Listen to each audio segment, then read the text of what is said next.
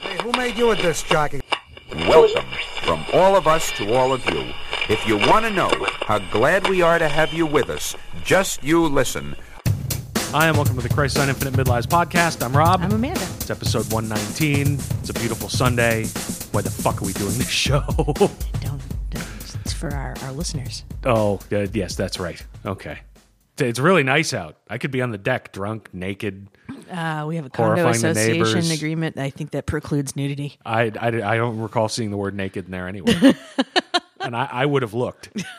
Granted, I read it during the drunk part. Well... but I would have checked. I like to know ahead of time what I'm getting into. Because sometimes I drink whiskey. Yeah, you do. And a lot of things seem like a good idea while I'm doing that. It's true. Yeah, it's been a hell of a week. So, all right, let's start with the basic stuff. First of all, some news. There will be no new show next week, a week of July 3rd, 2016, for a couple of reasons. Number one, it is Independence Day weekend here in the United States. So that is a long weekend, plus we normally tape on Sundays. Next Sunday we will be at Fenway Park watching the Boston Red Sox play the Los Angeles Angels, and it's the first time we've been to Fenway Park in a long time. Yeah. And I wish we had checked more closely when we got our tickets, because if we had tickets for next Saturday, we would be at Fenway for an event called, I shit you not, this is God's truth, the Fenway Cornhole Classic. I'm not kidding. Only in Boston. It's apparently, I looked it up. I'm on a list now, but I looked it up. It's that kids' lawn game where there's a board with a hole in it. Mm. That's not making it sound any better. No. But it's the board. It's like a lawn game. So you... Lawn darts? Is it lawn darts? It's like lawn darts. I would love to see a lawn darts tournament. It's lawn darts for people who are afraid to die, but are not afraid to say they like the cornhole on the front lawn. So no, it's the board with a hole in it, sort of. And yeah, you throw a beanbag. You chuck beanbags at it, yeah, and whoever gets the most bags in wins. Which again, chucking bags at the hole on the front lawn, not making it sound any better. Mm. And apparently, this is going to be before the game on Saturday. Anybody can do it. It's $145 to enter, which is a ripoff because I know for a fact normally a cornholing costs about $75 on Lansdowne Street, depending on how early you get there. Wow. So, yes, we'll be missing the cornholing by inches in order to watch the baseball game. It's okay. It's Lansdowne Street. I'm sure there still will be sausage. Oh. I don't have any moral high ground to stand on with that joke. I don't have anything. But the other thing is my parents will be in town. They are unaware that Amanda and I have a podcast, and I would prefer that things stay that way. If only because if they witness the amount of liquor it takes for me to do this fucking show, I'd get disinherited. They would stage an intervention like it would help. Yeah, it's like, Rob, do you really need all those cans of fine Berkshire Brewing Company Steel Rail Extra Pale Ale? Yes, I do. 9 of them to do this show? I don't need them. But it really helps everybody involved. As long as you can separate your needs from your wants, that's the... What's the definition of alcoholism? I don't think I might have a problem. Well, that would be the need part. Yeah. So, yeah, I can't have my parents witnessing that. I don't know how I'm going to explain the soundboard and microphones and... I'll come up with some sort of elaborate lie between now and then. I'm recording my Prince tribute album. I'll have to get some purple shirts or something. I'm talking to my buddies across the world. It's a ham radio setup. Yes, that's exactly it. It's a pump up the volume, Dad. Yeah. I miss my friends in New York. Yeah, I can't have my parents fighting. Yeah. I can't get kicked out of the will. That's the only way I'm ever going to retire. Then again, after what happened this week in London, I'm thinking about just getting a flight over there with a satchel full of green Yankee dollars and just trading them in straight up for pounds and retiring to one of those rich London neighborhoods that sounds like a title of a gay porn. Like Stratford-on-Kent or Sherford-on-All-Fours or the fucking Fenway Cornhole Classic. That joke, yeah, that's... No. This week at Fenway Park, I can't make that joke. No. So yeah, we got all that going on for next week, so there will be no show next week. There will be one on July 10th, assuming that I'm not honor murdered by my parents. And this week's show, actually, as you probably noticed, downloading the MP3, going, Jesus Christ, only 50, 60 minutes? Did they die? No, it'd be a lot longer if we died, because it would just keep recording. It would. But then nobody would post it. True. And yeah, I'm not going to automate that into the computer. I'm too lazy for that. But yeah, it's going to be kind of a truncated show this week. I've had a fairly significant amount of work-related stuff that I've had to do nights and over this weekend. Frankly, we've had a bunch of cooking-related apparatus delivered. So Amanda's been finding new ways to either feed us or burn the home office down. To be fair, you've been handling the flame-related things. Yes, we did. I've turned out to be a very good delegator. Yeah, so we did get the grill delivered, and yes, we learned that Amanda and I are an excellent team in that she is afraid of fire, and I take orders reasonably well. So, and you like to light things on fire. I don't have, yeah, although it's kind of a letdown. You just press the button, it goes tick, tick, woomph. And that's not bad if the explosives you planted are like on the horizon, but when like it's right in front of you, it's eh. The first draft of Saliva song, tick tick. I think that was the name of their last album, tick tick. Oh, oh. So yeah, just getting those delivered and set up and figuring out how not to burn the house down has been interesting for the last couple of days. My oven has a childproof lock on it, and thank God, because. I don't know why. Does anything... You got one of those... It cooks with magnets. Yes. How the fuck do they work? I don't know. They're magnets. But what's an induction cooktop? Yes. So what is that? Magnets. Well, thank you. Thank you very much. Amanda, everybody. Magnets. It completes a circuit. You have to have cookware that is also magnetic. And then once the cooktop senses the other magnet... then it will complete the circuit, and it's much easier to control in terms of the heat, much more comparable to gas. Insofar as it's hot when you want it to be hot, it's cool when you want it to be cool, as opposed to the radiant electronic ones on the ceramic tops or the coil ones. But it doesn't generate any actual heat. No, it's I think the amount of energy that goes through this completed circuit heats up the cooking vessel. So the magnet touches the magnetic metal and causes heat. I guess. And then I do a dance and I hope for rain. So I should put off getting that Prince Albert piercing is what you're saying. Do either of your parents have like pacemaker we need to be worried about? Because there was something in the instructions about keeping your torso at least a foot away from the cooktop if a pacemaker is involved. If I told my parents I had a Prince Albert piercing, they would require pacemakers. I guarantee that. So keep my... I want you guys to go out there and protect your balls at any cost. Keep it away from the induction cooktop. Yeah, I mean, this oven costs more than my first car. It's got more computer apparatus within it, I think, than my current car.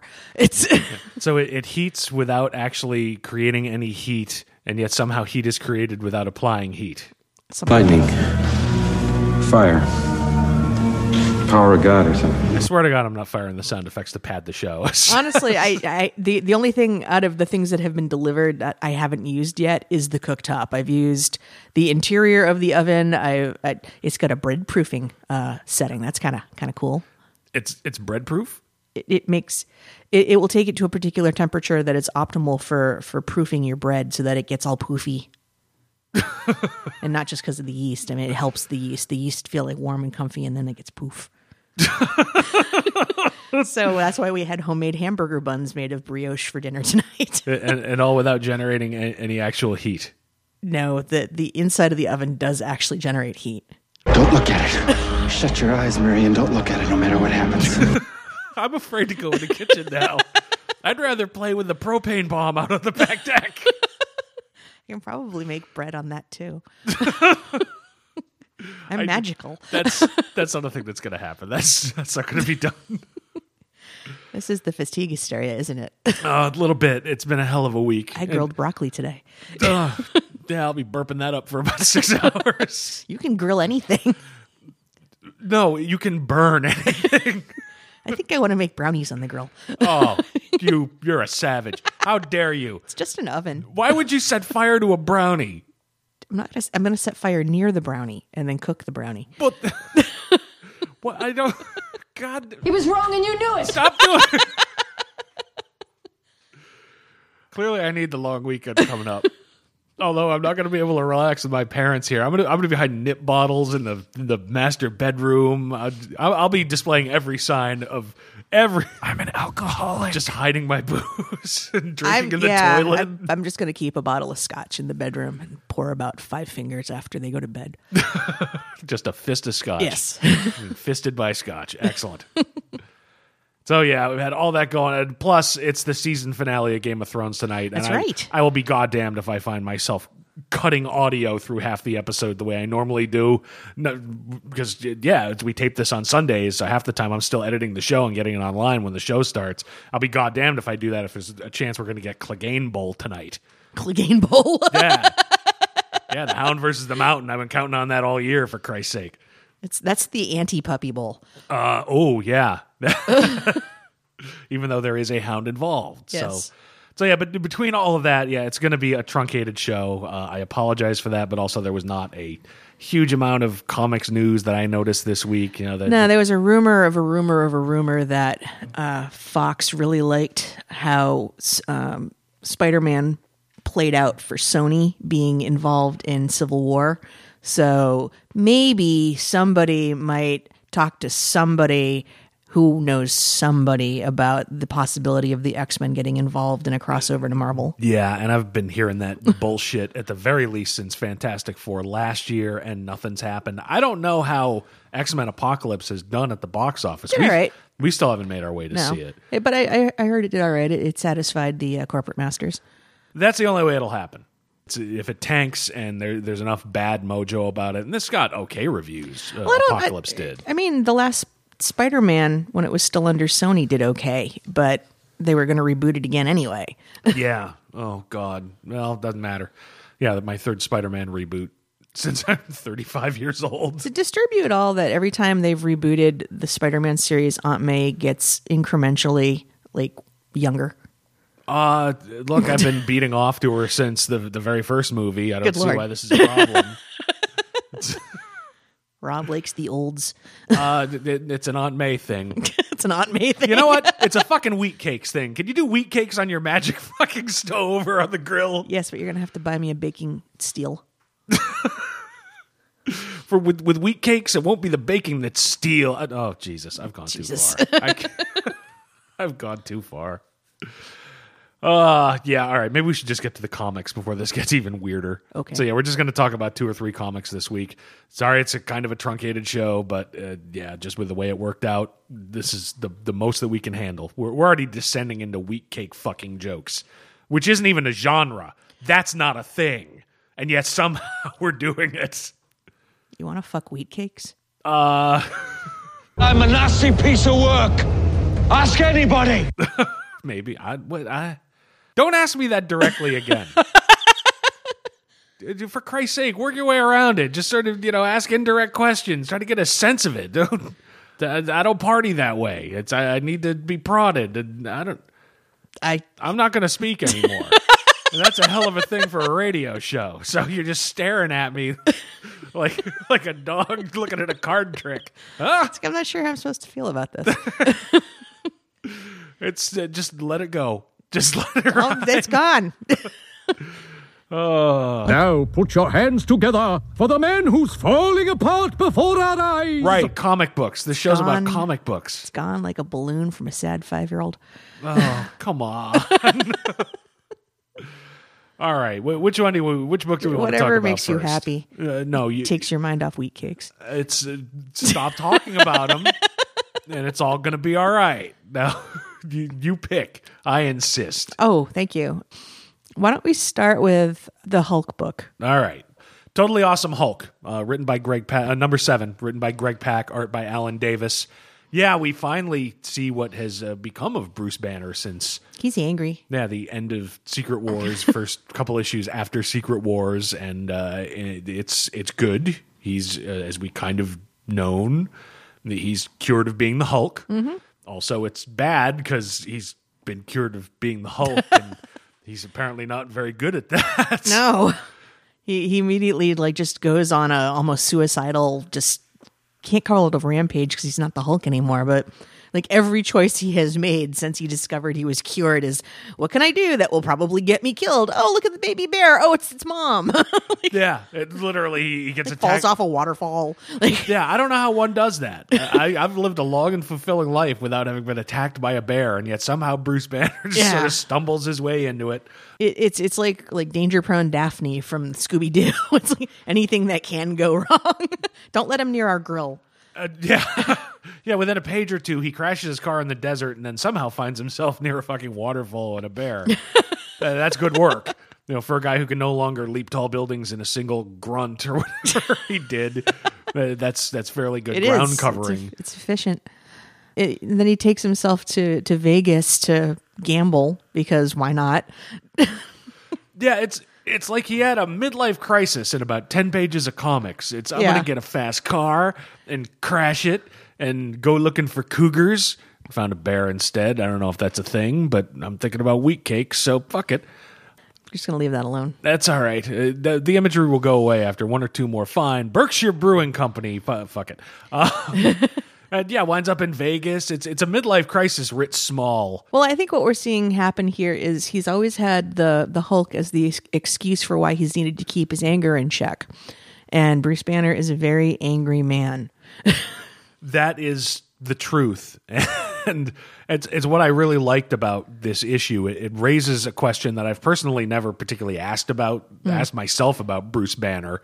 And that's, yeah, I feel dumb having not asked it, but yeah, what happens if you've been cured and you've spent your entire adult life trying to clamp down on emotions that you don't have to anymore, that maybe you've not felt completely since 1962 when the Hulk debuted, or you feel them just long enough to feel your heart go ding, ding, ding, ding, ding, and then you wake up. And then you black out. Yeah, then you wake up in purple pants somewhere in the desert, surrounded by raw meat and tank parts. I got to get rid of my purple pants.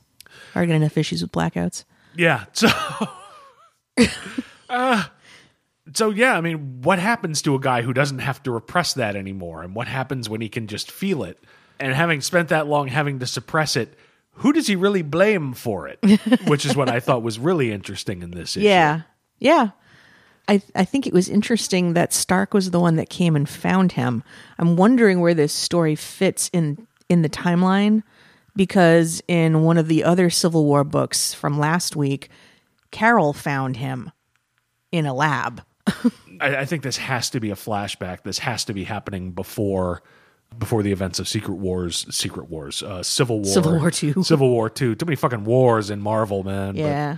But it has to be, because based on the timing, when Banner wakes up in the hospital, he's seeing one of the first appearances of Amadeus Cho as the Hulk on TV. All right, it says 4 months ago. So okay, so yeah, this is a flashback. Yeah, just the question of blame in the sense that Banner created the Hulk, but all he and the Hulk have ever said is that they want to be left alone. And nobody could ever seem to just manage that. It's like, the man explodes like a hydrogen bomb and destroys everything in front of him. Let's shoot at him. Let's give him a wedgie. I don't understand why you would do that. But also, people had uses for him. As they had for Banner. Oh, yeah. They would bring Banner in, but we need the Hulk for this thing. We'd seen it all over. He's made his way back into the Avengers, thanks to the Avengers movie. But no, it was also shown there, we have need for this, so we're going to bring you in and just sort of try and handle you. And it's like, I don't want this to happen to me. I don't want to feel this way. I want people to leave me alone, and yet it keeps happening to him. And then when it happens and people don't have a use for him, they kick him into the negative zone, or they shoot him into fucking space to Planet Hulk. Yeah, it was really interesting what Pak did with Banner, and that Banner blames himself. It's like, I've never been able to keep it under control, which to me was very much a nod toward the Avengers movie of my secret is I'm always angry. Yeah. So like, if I really wanted to, maybe I could have kept a better handle on this.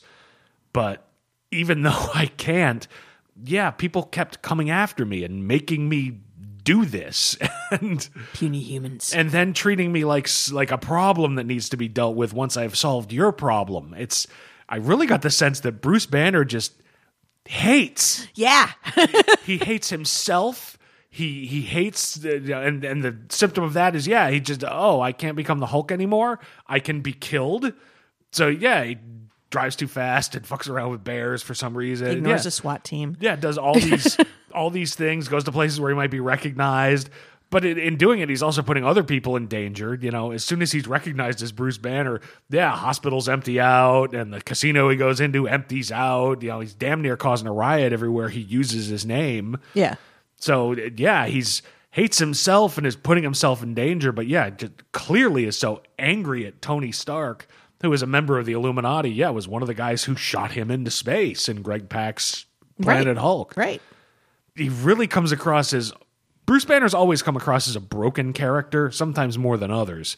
In this, he comes across as really just shattered. He's not just angry, he's just filled with hate, and he doesn't know what to do with it. Well, there's a Hulk-shaped hole where all of his other emotions used to be. That's right, a Hulk-shaped hole at the Fenway Cornhole Festival, everybody.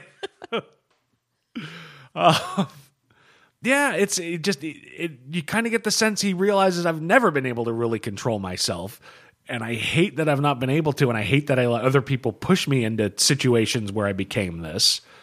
And the look of the book really kind of supports it for me because, yeah, that killer 70s, 80s style Alan Davis art where everything kind of looks like, you know, Bruce Banner in this looks like Bruce Banner from any 1970s, early 80s comic. Yeah. You know, it looks Bronze Age, so everything feels classic, and putting this kind of modern story in that kind of dress made it feel kind of weighty, like there's history behind it. Yeah, no, the art in this is great. It is very, very much an homage, I think, to, some of the late 60s, 70s. Yeah, well, I mean, Alan Davis, he's been around forever. He did the original Alan Moore, Captain Britain stuff. Yeah, I mean, this is one of the best Bruce Banner stories I've really read in a while. I'm trying to think of one that's better.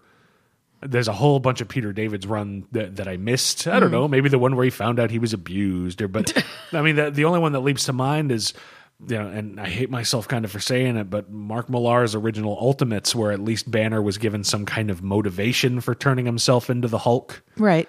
You know, with just raw jealousy at always being number two. Right. But it also shows, how he was treated. It was, all right, we need a Hulk and then you're a problem. So, Banner, we need you. We're going to push you out of a helicopter. If you could just Hulk out on the way down, that would be great. Thanks.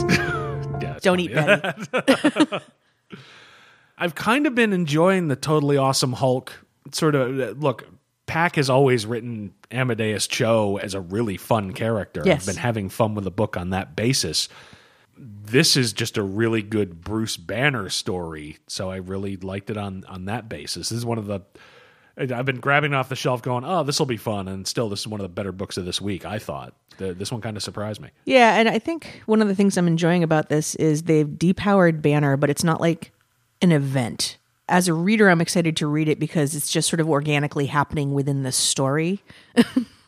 Yeah, I mean, they'll repower him in of course they will. Civil War II. Yeah, of We've course. Already kind of seen it, assuming that's not Cho. Well, I'll say, or it's Amadeus Cho, because the big thing is Cho keeps talking about, I don't have the anger, I don't have the same problems you used to have controlling it because, you know, I'm me.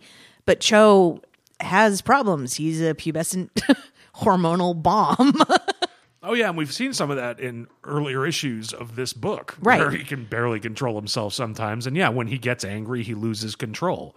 Not to the level that we've seen Banner do it, but then again, he's only been the Hulk for 7 issues, and in this particular issue, he's barely in it. So, but, you know, canonically, anybody with Hulk-level powers, if they lose control of their anger, they will get, like, Banner-level Hulked out. We saw it happen in Avengers Disassembled with She-Hulk. Yes, although Scarlet Witch was providing a little push there. Right, but my point being that if somebody with Hulk-level powers gets that angry.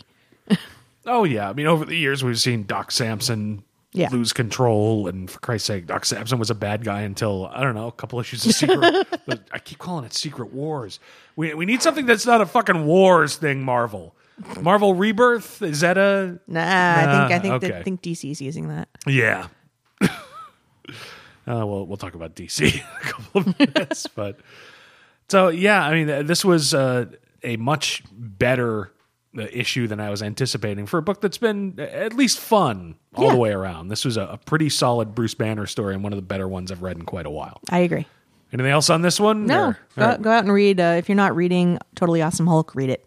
Yes, in particular, this issue. Yes. It's a good place to jump on if you haven't been reading it. And I mean, if you've been reading the Civil War stuff, it ties in with that. It does. So this is one of those off weeks of, and this happens with, I'm sure it happens with every DC event, but it feels like it really happens with every Marvel event where you get 2 or 3 weeks up front in the event of a new main issue and a new main issue and a new main issue. And then you get a week or two of just treading water of, oh, here is our Totally Awesome Hulk issue where it doesn't advance the main story but fleshes out the edges. And, oh, here is this... Sam Wilson, Captain America this week also. And yeah. And Civil War choose sides. That was a boring book. That was a boring book. Well, for Christ's sake, half of it was about Night Thrasher. Night who? Yeah. And Damage Control. Yeah, and as a wise man once said, you cannot imagine the enormity of the fuck I do not give. I did like the Nick Fury story. That was all right. Yeah, I mean, that was pretty good. Because there was action. Things happened. But it's yet another one of the every 8 to 10 year efforts since New Warriors first broke back in the 90s of let's make Night Thrasher a thing. Night Thrasher is not a fucking thing. No. He rides his skateboard. Yeah. He's extreme with 3 X's. His time has passed. Let it slide. To the point where this choosing sides small story is like, I should stop calling it a skateboard. It's not really a skateboard.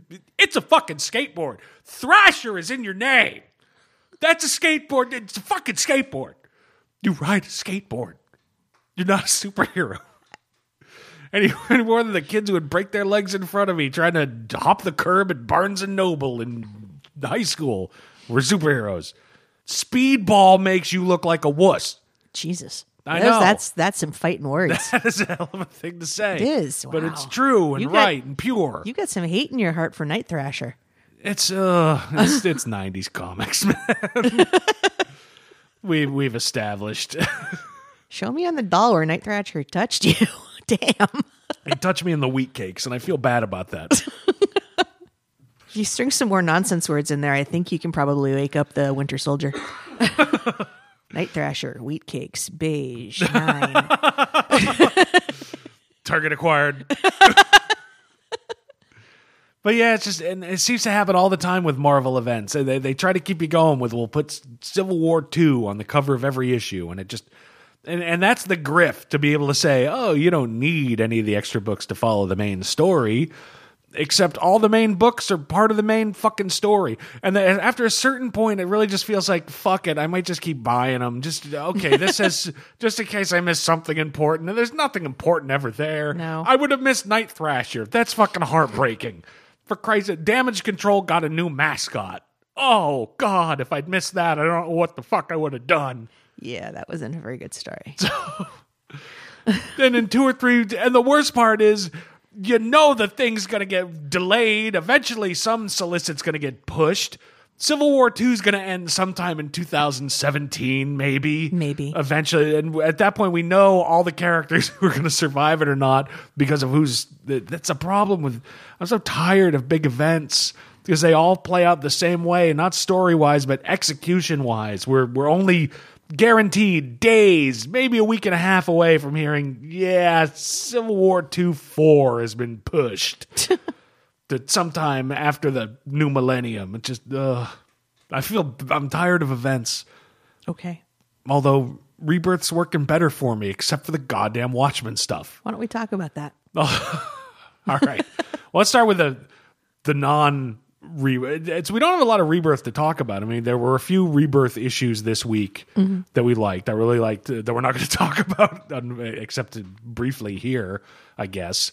The Greg Rucka's Wonder Woman one was pretty solid. I enjoyed that, and the art in that was fucking spectacular. Yeah, I forget who did the art on it, and we didn't bring the book down to the studio with us. But good job, folks. Smart. That was good job, art dude. Artist. There's a page at the very end of Cheetah, spoilers, and Wonder Woman that I would love to have as just up on my wall, a piece of art. It was definitely a good looking book this week. Yeah. And it continues the theme of somebody fucked with me and somebody better explain to me why. Right. Which, with all this rebirth stuff going on, is refreshing because, yeah, it's also happening without, you know, oh, is that Rorschach over in the corner? There was also Aquaman number 1 was blessedly Watchmen free. Yes, although Action Comics 1 was not. Was not. We saw the mysterious Mr. Oz and his multiple video panels of doom, I guess. He's somehow bugged everybody's living and workspace so he can see all. Yeah, and he's waiting to see what Superman does with Lex Luthor to figure out what his next step is going to be. Might I offer the idea of fuck off? That's a good step. That's a way to go. We are going to talk about Justice League 52, and the events of that lead directly into Action Comics 1 that we have this week. Yeah, so why don't we... Well, before we do that, I just want to get your brief impressions of Detective Comics. It's not number 1, it's number 900 something. 900 and some odd. Yeah. I thought it fleshed out the relationship between the Wayne and the Kane families a lot more explicitly. Yeah. To me, it was really dense this week. Yeah. It just felt like a huge amount of plot and explanation, and here's where everybody is, and here's the new headquarters, and here's why everybody's being treated this way, and here's why Batwoman is in this position. Clayface is a good guy. Yeah, that's an interesting... Well, he could look like anybody, so I suppose he can go from heel to babyface, but... Yeah. I'll buy into it, and I buy into it certainly more. I find it more interesting than what's happening with Lex Luthor. Yes. But yeah, it felt like a really dense book, and that okay, we're laying a lot of pipe in this issue. This is the new headquarters, and this is why Batwoman's pushing, and Batman has some kind of ulterior motive with Batwoman, and Robin's thinking about leaving, and he's also fucking Spoiler. And well, he was fucking Spoiler before that. Was he? Yeah. Okay. Yeah, that's even like as he left to go do other things, and then Spoiler became Robin briefly. They were in a relationship. I'll take you. Look, there were no wheat cakes involved. I tune out of those sex stories. Just does nothing for me. But we established at least it's part of the continuing rebirth status quo. Yes. And Cassandra Cain is just going from house to house, getting beat up at night. Well, she doesn't really seem to sleep, which is interesting. After everybody is done, she goes on patrol, beats up bad guys, and then whoever's house she's closest to, she crashes on their couch, even though Batman has set her up with an apartment of her own. Yeah. Hey, why not? All right. It's a sleepover. She didn't have a good childhood, I guess. Yeah. But yeah, it's not bad, but it really felt like this was the issue where it's like, okay, we're going to set up a whole bunch of stuff without nearly enough really happening for me. I really liked Detective Comics Rebirth number 1. Mm. I like the idea of Batwoman being brought in as a military-style trainer for the Batman family. That's an interesting way to use that character. All right, now I'm ready for stuff to start happening. Yes. They laid a lot of stuff down, so hopefully going forward it will be less heavy and more just manage your ensemble. Yeah, so... Tell a good story, manage your ensemble. Yep. All right, so why don't we move on to Justice League 52. Okay. This is one that we actually... That Justice League only nominally showed up in. Yes, I counted 4 panels. There were 4 panels of their own goddamn book. Part of why I wanted to talk to this was, yes, this is one of the last pre-Rebirth books. I think Justice League Rebirth number 1 comes out next week or maybe week after. Yeah. And it struck me that the new 52 started with Justice League number 1 in September 2011. And now, yeah, we're firmly in the throes of DC Rebirth, and this being one of the last books that hasn't gone through a change in the status quo. So really, if you look at it the right way, this issue is kind of the last gasp of the new 52. This is the final comment on the, yeah. Yeah, and so where does it end? Superman's dead. Lex Luthor's wearing his cape. And Lex Luthor has like lucked into like just the most ridiculous level of good things happening to him. He's inherited Darkseid's throne and powers. Oh yeah, because reasons. There was a whole story. I read it sort of, but whatever. The Darkseid War was not the finest mini event that was ever created. He's got a mother box. His sister's in a coma. Boo hoo. Yeah, that happened in Darkseid War. But so now he thinks he's perfectly positioned to become the next Superman, and he's going to do it right because he's a human being, darn it. Yeah, I mean, this is not a terrible comic book, but it requires you to be invested in Lex Luthor as a leading character. Yeah. Which I am not. No. I don't. That's the problem that I had with it. At least not this Lex Luthor. Yeah, it's because, look, part of the problem is nothing in this issue really truly points to the idea that Luthor really is taking the idea of being Superman seriously. I mean, all through the issue, he's self-admittedly selfish. Mm-hmm. You know, he's violent to the point where he terrifies the people that he saves. Perry White gives that uplifting speech about, we not only display Superman's cape at the Daily Planet to pay tribute to Superman, but Clark Kent was one of our own. He was like a son to me. He's one of ours who fell, and that's part of why we have decided to do this. And Luthor just turns around and buys the Daily Planet so he can wear Superman's cape to prove something, reasons. It's like he's got smartest guy in the room syndrome, and you know, deservedly so. He is allegedly one of the smartest men on the planet. However, he always castigates Superman for being an alien and therefore he is a threat, but fails to understand Superman's essential humanity and demonstrates none of his own. And oh yeah, it's and I wonder, you know, what lesson Luthor will take from this, if any, because we've already had through, you know, Spider-Ock the idea of a villain taking up the mantle of a hero, and what does one learn from that? So this has been done recently. It has been, but at least Dan Slott was smart enough to kill him real quick. Yeah. I mean, Luthor's been trying to be a hero for the last 10 months worth of DC Comics or something like that. Right. Yeah, you know, ever since the end of, what is it, Forever Evil? Yeah. It's not a brand new idea. Bringing him up to perhaps Superman-level powers is kind of new. But, you know, look, he admits in this book, he's just trying to prove to his comatose sister that he could be a good person. And she had been turned by Darkseid in the last one. So when she wakes up from the coma, we know as readers full well she's still going to be on Darkseid's team because she doesn't know how the thing ended. So as soon as that happens and, oh, she doesn't care if I'm a good person or not, he's going to start cutting up fucking evil again. Right. One of the nice visual touches in it, although it was kind of on the nose, the mother box that he has just under his armor, purple and green, like just his old pre-crisis armor, dead visual giveaway that his superhero persona is only skin deep, fucking literally. So, I mean, I just don't understand why I should give a shit that he wants to be Superman, except for the arrogance level of it. Like I said, when it comes to villains getting a second chance, the idea of Clayface, who appears to be legitimately trying in Detective Comics, is far more compelling to me, and he only gets like 2 or 3 panels per issue. I had to go back and look. I'm like, what the fuck? That's Clayface. Okay. Because they also called their version of the Danger Room in the new Batcave is called the Mud Room. Yeah.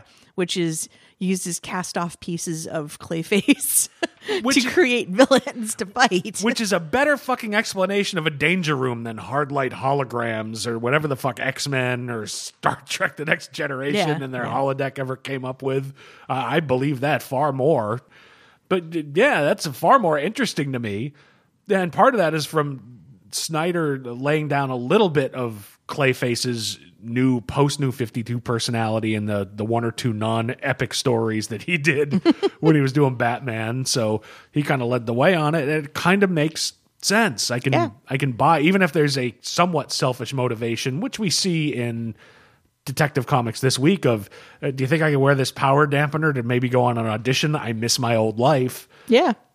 That's more compelling to me than I have the powers of the new gods and I'll prove to my comatose sister, who I know will not give a shit when she wakes up, but I'll prove to her I could be a good person if and I wanted to. Don't really, but if and I wanted to, I have the skills to pay the bills or some shit.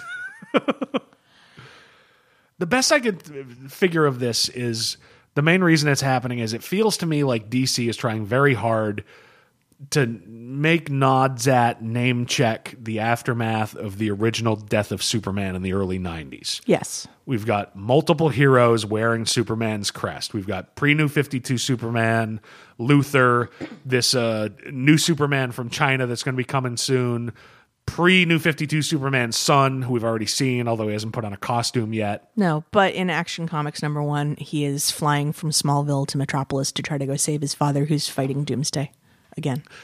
Yeah, even though he also was being taken to the Justice League with his father in Superman 1 last week. It's continuity. Meh. It's not for everybody.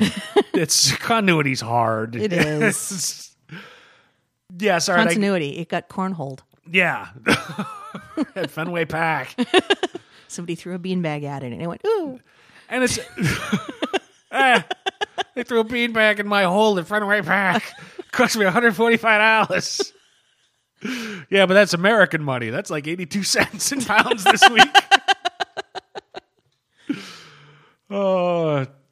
To our current United Kingdom, possible future, just England listeners, we apologize for making fun of the events of Brexit, and we will display an appropriate British stiff upper lip when you laugh about President Trump.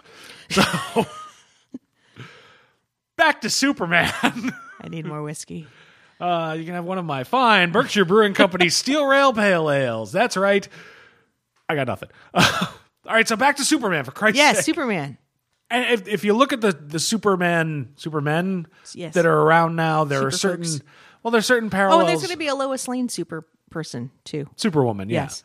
So, all right, that might count on it. This whole thing falls apart if you don't go one for one with like the original one, because I would think there were parallels. You've got Luthor, armored Superman, Steel. Yep. There was a Superboy in each one. Mm-hmm.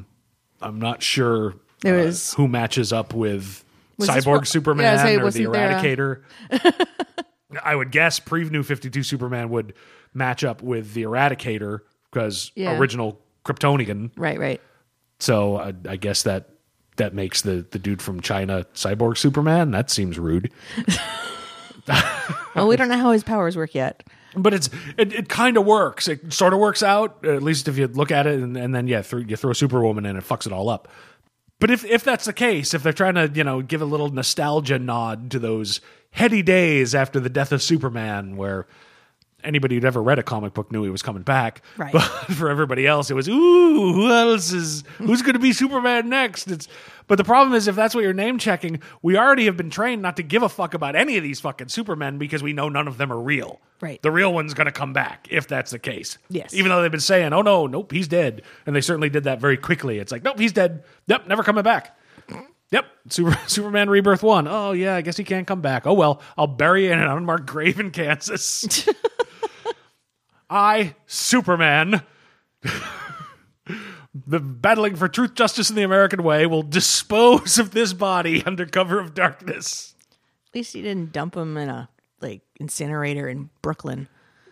Yeah, there's been a lot of the last couple of weeks of this show of superheroes just dumping bodies. Unceremoniously dumped in a smokestack. Yep. If they really wanted it to be a final and he's dead, he would have flown him into the sun.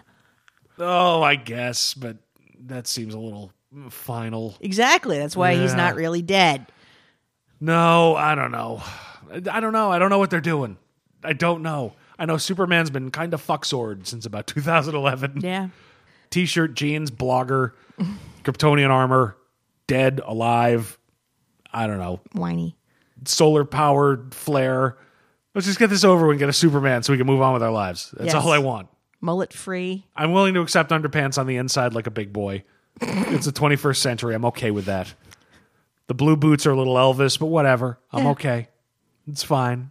But make a decision, for God's sake. Make a decision. There's got to be a Superman. Let's start with that. And historically, whenever Luthor wears a suit that contributes to his powers, he historically gets cancer. So if we could go ahead and just kill off Lex Luthor, that would be fine. That'll never happen. Luthor is a classic villain. I like the idea of Lex Luthor as the main antagonist for Superman.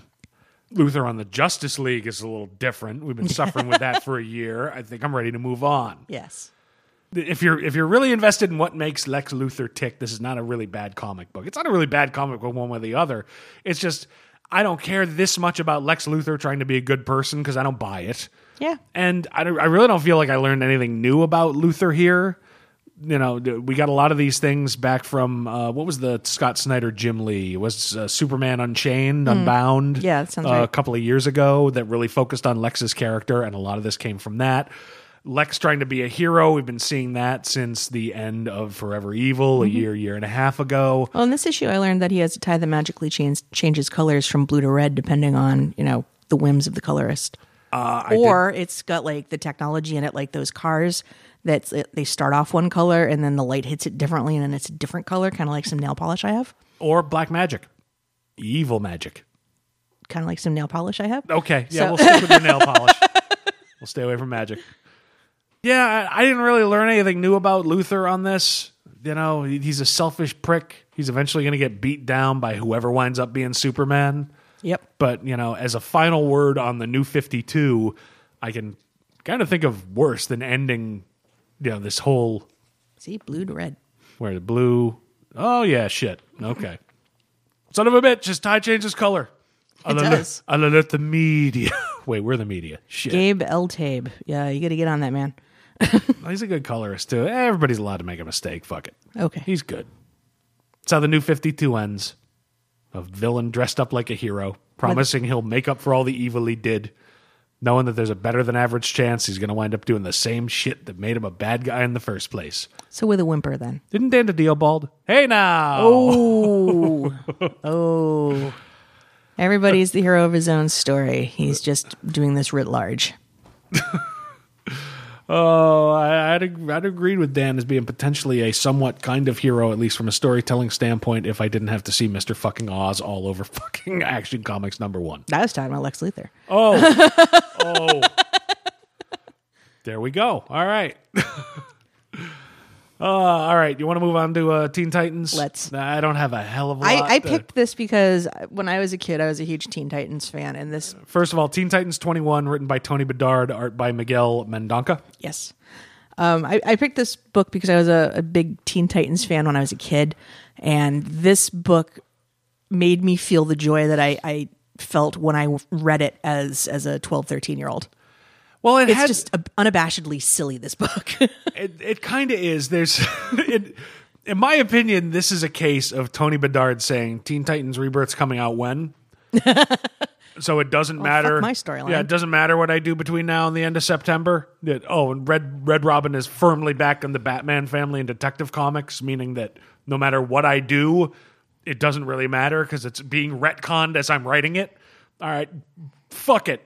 They're fighting a brain and a dildo and a monkey who loves him very, very much. That's our story for this week. Monsieur Mala. Monsieur Mala. Yes. And the brain, not Pinky. This is one of the most goofy supervillain teams in the history of goofy supervillain teams. Yeah, it's, if I remember right, they debuted in the 60s Doom Patrol. Yes. And I think in one of my Grant Morrison Doom Patrol trades, I've only got a couple of them, plus Flex Mentolo. But I think in one of them, Morrison brings them back and starts the intimations that Mala and the Brain are in love. Yes. And there are... There are no longer intimations. It is. Oh no, they love each other. It's a bold statement. They have a love that, yeah. Yeah. This was when Amanda brought this to me and said, "This is the third book I want to talk about." I'm like, really?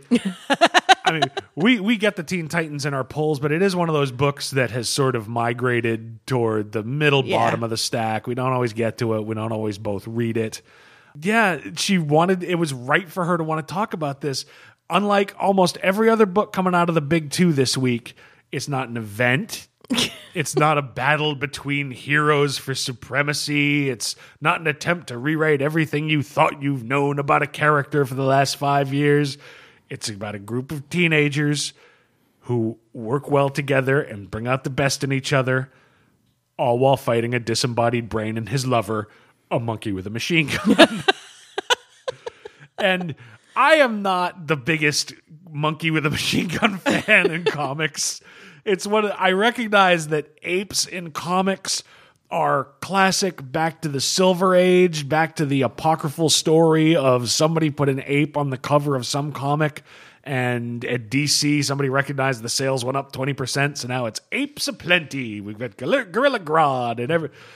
I've never understood it. I've never been a fan of Gorilla Grodd. I was in the minority for Ed Brubaker's Winter Soldier 1 when the big reveal of a gorilla with a machine gun. I'm like, oh, this is a Brubaker spy comic. I've learned to expect certain things, and one of them is not a gorilla with a machine gun. You just don't want to feel joy. But this was fun. It was.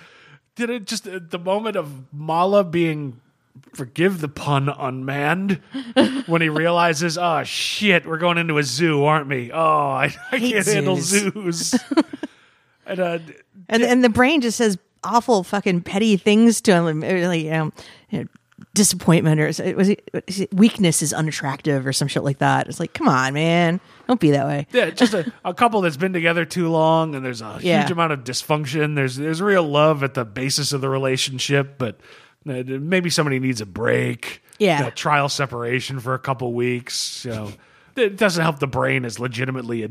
He wants to run this Joker, Dark Knight style experiment to show that everyone's a villain under the right circumstances, but he's doing it because an internet troll did a goofy lolcat image of him. Yeah, and he wants revenge. To show that everybody's shit. The catalyst for this fucking story is some kid out there on the internet made a meme that made him feel bad. Yeah. That's all it was. To be fair, he's a brain and a dildo. He probably should reconsider his look. His life choices. Well, he did make some choice at some point that put him into a dildo, and that's not a good choice. Yeah, he's in a canister where, charitably, he looks like a dildo. Although the top half, if you cover the bottom part of the canister, looks like the old League of Doom as it rose out of the swamp. Oh, the Legion of Doom? Legion of Doom. Yeah, but if you take that away, that is a purple-headed monster. That is like the $90 silver rocket that you get at the porno store that takes 4D batteries. It's the Legion. You can get one of those? Next time I stop at the smut shop, I'll hook you up sweet. I have the internet. Next time you're busy with wheat cakes. This show's gone wrong. But this book is full of dumb shit like that. Yeah. That's just Red Robin being attacked by sea lions. Yeah. And just some of Mendonca's art, it's the one panel that struck me is the look on Mala's face when Raven's sending them to Azeroth, promising, I'll retrieve you before you go insane. And Mala is just like, as long as it's not a zoo. And it's just got a great facial expression. It's a really good panel. Yeah. Yeah, this book is, I've said it about a bunch of books over, it's not going to make you any smarter. And ultimately, it doesn't matter. What happens here is getting retconned in September. Exactly. It's going away. And people are already turning away from Teen Titans because Titans is already back with Wall-E. And everybody loves Wall-E, so everybody knows Teen Titans is going to be Damien and figuring out whether Amanda just rolled her eyes like I had a switch that made her do it. Fuck man. So it feels like Bedard and the rest of the creative team are just like, all right, we're in a sandbox. Fuck it. All right. Well, the one thing also that gives you sort of a cliffhanger at the end of this is, at the end and everybody's patting themselves on the back. Yay, we saved the zoo and we sent the bad guys to a hell dimension. Where's Red Robin? He's been kidnapped by Amanda Waller. Yeah. Who wants him to be on Suicide Squad? Why not? At least at this point in continuity, even though it's being overwritten over in Detective Comics, he's not technically directly affiliated with Batman anymore. Why not? Apparently everybody wants Red Robin. The Teen Titans want him. Suicide Squad wants him. The Batcave people want him, whatever they're calling that now. Batcave people? It's their program, their initiative. They didn't have like a name for it. Bat children. The Bat kids. And then, and then there's also the outstanding... like scholarship to Harvard or wherever the fuck it is that he got accepted to that he's probably going to turn down. Hey, let's face it. He's the only Robin who figured out who Batman was and went and found him. I wonder if anybody's explained to Tim Drake that if you get accepted to a university, you can do a deferment for at least a year. Who cares? It's comics. I'm just saying. And how much I need to take a deferment so me and my wingsuit can go kick ass with Batwoman and Clayface. So can I get a leave of absence? Can I turn in my paper on Monday? Come on. I was just putting it out there. You're stomping on my shit. Fuck that. You can go directly to college. They talked the bar. The whole fucking bar. Tim Drake would be the most boring college student. Hey, we're going to go to a party. That's nice. I have to study. Yeah. I don't want to party with Tim Drake at the Delta House. I don't want to do that. He's not rushing any fraternities. No. He's assaulting fraternities. He's going in the front door. Yeah. So, yeah, Teen Titans 21. It's weightless in that it carries no weight on what's happening with DC Rebirth. It's the cotton candy of... Yeah, but cotton candy tastes good. Yes. And every once in a while... it makes you happy. Yeah, every once in a while, yeah, you got to treat yourself and say, fuck it, this is a fun comic book. It's a goof with characters that I like and a guy who looks like a brain and a dildo. And a monkey and a machine gun. See, it makes you happy. And next month in Teen Titans 22... for $10 all-you-can-eat testicle fest. Jesus. All right. Anything else we want to talk about? We're just about in an hour, which actually is a little bit longer than I thought we were going to go. Well, you can get a lot of mileage out of a monkey and a machine gun. That's true.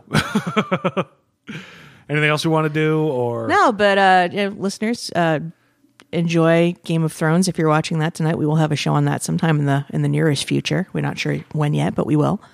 Yes, and I'm hoping to have a special guest for that. So we'll start the negotiations on that sometime this week. Yes, if you're in the United States, have a good 4th of July weekend next week. If you're at the big cornhole game, maybe we'll see you the next day. Because they're going to linger there overnight. Well, you walk home slowly from the cornholing, from the cornhole festival. Jesus Christ. The cornholing. Yeah. I don't think we can get that past iTunes. No, really, it's just a game with a beanbag, Apple. Hello? Yeah. Apple doesn't answer the phone. Icorn. Jesus Christ. Let's wrap it up. Yes. So, yes, we will be back on July 10th. Is that the date? Sounds right. July 10th. So, yes, just 1 week off, unless we're killed in the cornholing. But anyway. For this episode, I don't know where you found it, but you can always find us at our home website, crisisoninfinitemidlives.com. You can find us on Facebook. We've been doing more there. So, yeah, come check us out, facebook.com/crisisoninfinitemidlives. Give us a like. Give us a cornhole. No. Is there a button for that? No. Okay, good. Nor should there be. Yes, but we are there, and you can send us messages through there. We are on Twitter. Our Twitter handle is @InfiniteMidlife. We are on Tumblr, crisisoninfinitemidlives.tumblr.com. We are on iTunes, and if that is how you get your podcast, do us a favor, give us a review, give us a rating. It helps new people find the show. We are on, we're on Stitcher, we're on Google Play, we're on TuneIn Radio. Mm-hmm. We are proud members of the Comics Podcast Network. Did I miss anything? I always feel like I missed something. Did you get Tumblr or you got Tumblr? Yes, we got Tumblr. All right. So I guess that is it. Oh, crisisoninfinitemidlives@gmail.com. Yes. Okay. If you want to send us the message the old way. Or pictures of a cornholing. Please don't send us pictures of a fucking cornholing. Why would you suggest that? You damn fool! You're more useless than Aquaman! I blame Damian Wayne. Oh, God. All right, that is it. This has been episode 119 of the Crisis on Infinite Midlife show. I'm Rob. I'm Amanda. Thank you for listening, and derp. We're going to get goatsy about 500 fucking times. I'm going to have to put a filter on Gmail. God damn it. Just talking about a thing with a hole in a beanbag. Filthy minds.